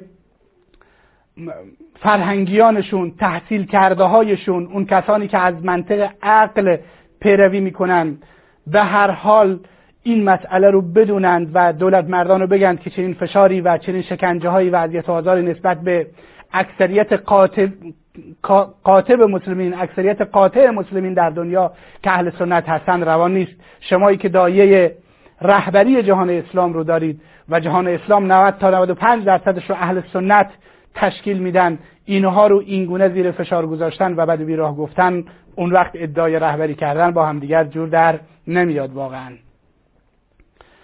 خانم زیبا از آلمان فرمودند که رقیه خواندن یا به عبارتی دم کردن جایز است یا خیر از جنزدگی نفس دم کردن ثابت هست رسول اکرم صلی الله علیه و آله و سلم حسن و حسین رو دم می‌کردند. صحابه رضوان الله تعالی علیهم اجمعین با سوره فاتحه دم کردند و پیامبر اکرم صلی الله علیه و آله و سلم این نکته رو تایید نمود. در نتیجه دم کردن وقتی چارچوب شرعی رعایت بشه بین معنی که با آیات قرآن کریم باشه و با دعاهای صحیح و درست باشد هیچ اشکالی ندارد. و دم کننده هم باید کسی باشه اهل خرافات اهل بدعت نباشه کسی که دعاهای شرکامیز و کفرآمیز بر بیماران بخونند که بسیاری از کسانی که در این زمینه کار می‌کنند یعنی دم می‌کنند این کارها رو انجام میدن. در نتیجه برای دم کردن باید نزد کسی رفت که پیرو قرآن و سنت هست. اون هم باید مسائل شرعی رعایت بشن حجاب رعایت بشه و اون چیزهایی که در اسلام گفتن باید رعایت بشه رعایت بشه اشکالی ندارد. سوره یاسین رو خوندن نفس سوره یاسین اشکال نداره خونده بشه بر بیمار و دم بشه. اما اینکه سوره یاسین رو چلو یک بار بخونن چنین روایت صحیحی وجود ندارد و این مطلب مطلب درستی نیست. قرآن رو و سوره یاسین رو و هر قسمتی از قرآن خونده بشه شفا هست و خوندنش اشکالی ندارد. آقای رضا از ایران گفتند آیا ایرانی ها می‌خواستند که اسلام رو می‌خواستند که عمر حمله کرد به ایران و مردم زیادی در ایران کشته شدند آیا ایرانیانی درخواست داشتند؟ آنچه مسلم هست به این بیننده عزیز میگم به طور خلاصه که بله ایرانیان در اون روزگار از ظلم و ستم و تبعیض حکومت های اون زمان ساسانیان در به شدت در رنج بودند در عذاب بودند در شکنجه بودند به این خاطر وقتی که عمر رضی الله تعالی عنه به ایران حمله کرد و ایران رو از ظلم و ستم پادشاهان ساسانی نجات داد مردم از اسلام استقبال بسیار شدیدی کردند به طوری که ملت ایران در اون روزگار بهترین مسلمانان دنیا شدند و بیشترین خدمات رو برای اسلام ارائه کردند شما یک مقایسه بکنید به عنوان مثال استعمارگرانی که انگلیس فرانسه ایتالیا اینهای کشورهای اسلامی رو مانند لیبی الجزایر و مراکش و مصر رو اشغال کردند و مسیحیت رو در اینجا می‌خواستند رواج بدن و بین حمله ای که عمر ابن خطاب و در صدر اسلام به ایران کرد و ایران رو فتح کرد. ما می‌بینیم که در اون زمان ایرانی ها بهترین مسلمانان دنیا شدند به این معنی که بهترین نویسندگان بزرگترین محدثین از ایران درست شدند ما امام بخاری که از بخاراست که در آن زمان جزو ایران بود صاحب کتاب صحیح بخاری صحیح ترین کتاب بعد از قرآن کریم رو از ایران داریم. ما امام مسلم صاحب کتاب صحیح مسلم رو از نشابور خراسان داریم. ما امام حاکم نشابوری داریم. ما امام ابن حبان بستی داریم که باز هم از سرزمین خراسان از ترمزی نسایی ابن ماجه غزوینی. و صدها نویسنده بسیار بزرگ ما از ایران داریم که این دلیل بر این هست که ایرانی ها از اسلام استقبال کردند و از ظلم و ستم پادشاهان ساسانی خسته شده بودند. وقتی که اسلام اومد اسلام رو با جان و دل پذیرفتند و تا زمانی که صفویان نیومدند و ایرانیان را به زور از, شی... از سنی به شیعه برنگردوندن ایرانیان بهترین مسلمانان بودند و بهترین خدمات رو به اسلام هم عرضه کردند. کتابی که متحری نوشته به نام خدمات متقابل اسلام و ایران. گرچه متحری در این کتاب به اون تعصبات شیعی و تعصبات ملی گراییش رو درش استفاده کرده و نکات منفی زیادی این کتاب دارد. اما به هر حال در اونجا مشخص میشه که ایرانیان خدمات زیادی کردند و مسلمانان خوبی شدند و این دلیل بر این هست که ایرانی ها خواهان این بودند که از زیر ظلم پادشاهان ساسانی بیرون بیان. و اما شق دیگر قضیه رو نگاه بکنید استعمارگرانی که در لیبی و مراکش و الجزایر اومدن سالها این منطقه رو استعمار کردند ولی وقتی که بیرون رفتن نتوانستند افراد زیادی رو مسیحی بکنند بلکه تعداد بسیار اندکی و در بعضی از کشورها یک کلیسا هم باقی نموند. این دلیل بر این هست تفاوت بین ملت هایی که یک چیزی رو می‌خوان و یک چیزی رو نمی‌خوان در این هست. اسلام به مالزی و اندونزی و خاور دور در واقع لشکرکشی نکرد. ولی اونها به اخلاق مسلمین مسلمان شدند به خاطر اون قوانین خوبی که مسلمانان داشتند. به هر حال خلاصه مطلب به این دوست و عزیزمون این است که بله در اون روزگار ایرانیان از ظلم و ستم حکام خودشون خسته شده بودند و وقتی که عمر اونها رو آزاد کرد بهترین مسلمانان اون روزگار شدند. حجت از ایران صحبت کردند دخالت بسیار خوبی کردند. گفتند که شما که اونجا نشستید مغرور نشید که حالا دنیا رو فتح کردید و دارید صحبت می‌کنید. من تحسین می‌کنم به آقای حجت با این تذکر بسیار خوبشون. ما هم انسان هستیم و هرگز خودمون انسانهای پاک و صافی نمی‌دونیم بلکه ما هم انسان هستیم و چه بسا وقتی در این تریبون نشستیم مغرور بشیم و دچار مشکل بشیم. از خداوند عزوجل امیدواریم که ما رو مغرور نکنه.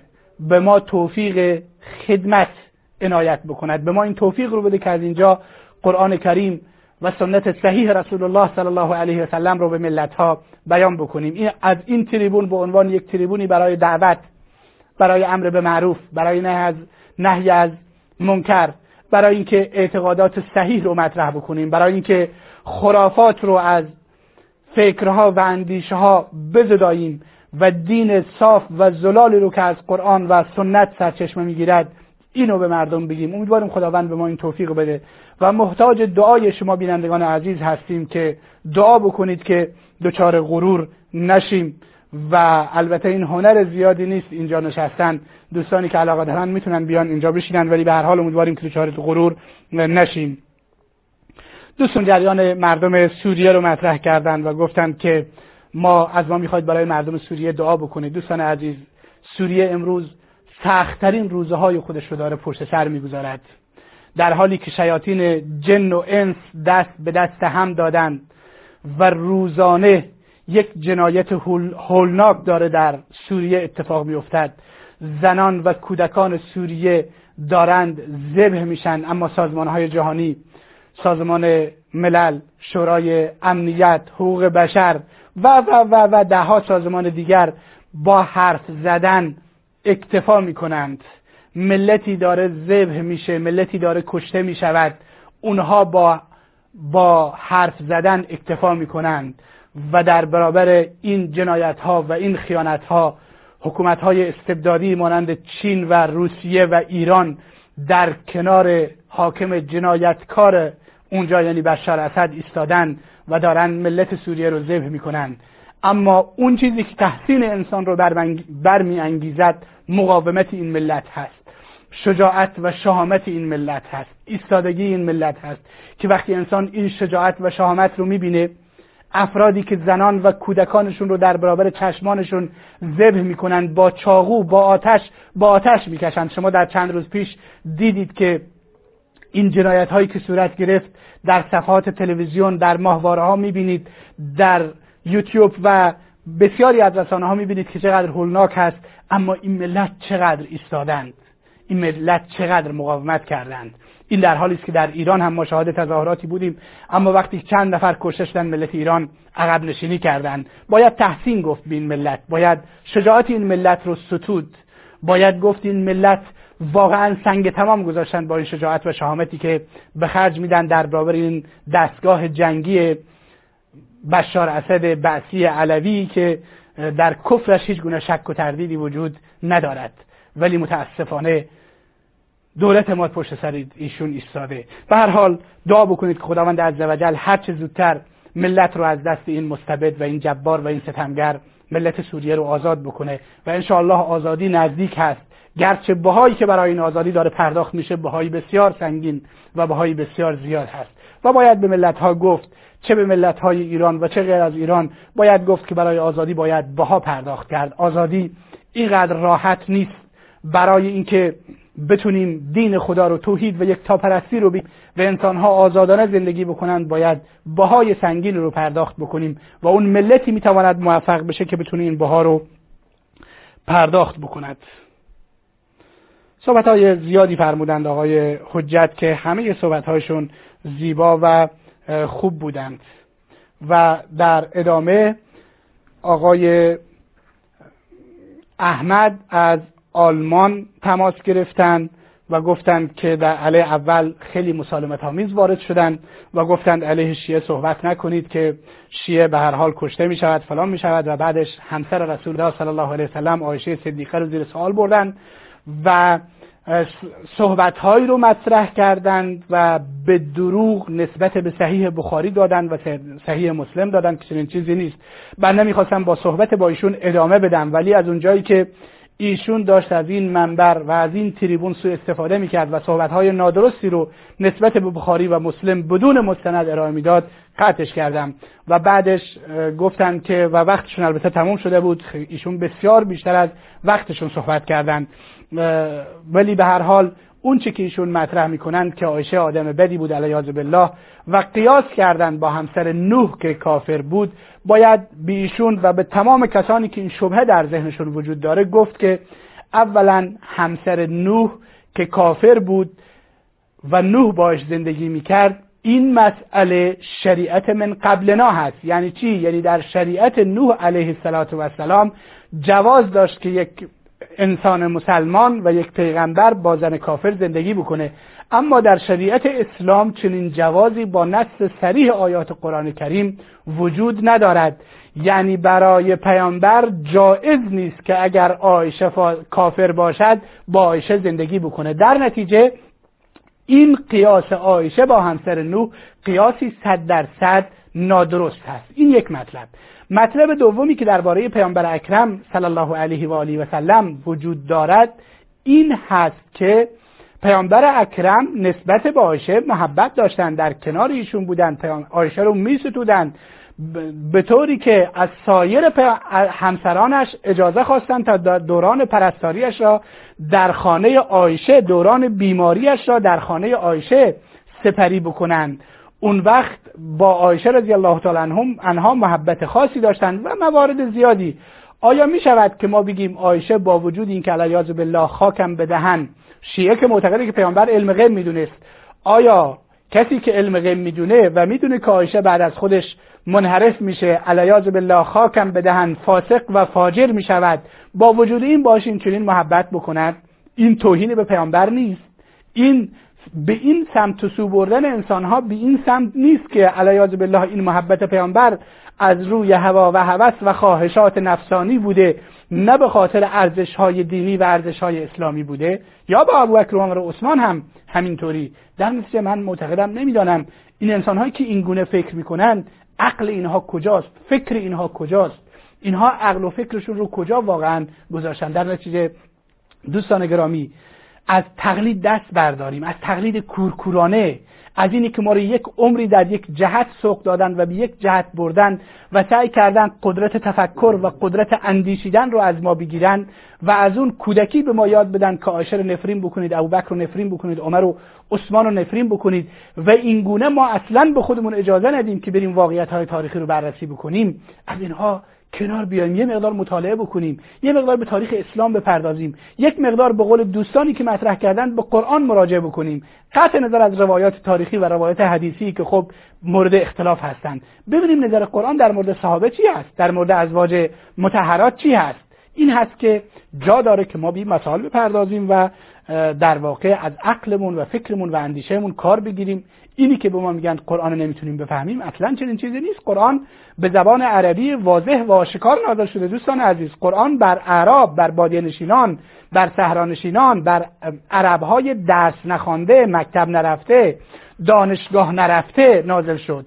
اونها نه علم اصول می‌دونستن نه علم فرو می‌دونستن نه فلسفه می‌دونستن نه منطق می‌دونستن نه خیلی از چیزهایی که امروزه ما می‌دونیم اونها نمی‌دونستن. ولی با وجود این قرآن بر اونها نازل شد به زبان عربی آشکار نازل شد و فهمیدن و بهش عمل کردند و رستگار شدن. در نتیجه قرآن بخونیم مطالعه بکنیم برگردیم به کتاب الهی. ببینیم در کتاب الهی چه وجود داره. قطعا هدایت در کتاب الهی در قرآن کریم نهفته است. به شرطی که این اندیشه رو از خودمون دور کنیم که ما قرآن نمی‌فهمیم. چیزی که به ما همیشه میگن شما قرآن رو نمی‌فهمید قرآن باید در طریق ملاها آخوندها نمی‌دونم آیت الله ها بفهمید و اونها قطعا تعویلات نادرست می‌کنن و ما رو به انحراف می‌کشند. دعا بکنید که خداوند عزوجل به بنده و همه شما عزیزان این توفیق رو عنایت بکند که پیرو کتاب الهی و سنت صحیح رسول الله صلی الله علیه وسلم باشیم و در این راستا حرکت بکنیم. امیدوارم که خداوند همه ما و شما رو توفیق عمل عنایت بکند و ما بتونیم راهروان خوبی برای اسلام و برای رسول الله صلی الله علیه و آله و سلم باشیم. تا جلسه دیگر و وقتی دیگر السلام علیکم و رحمت الله و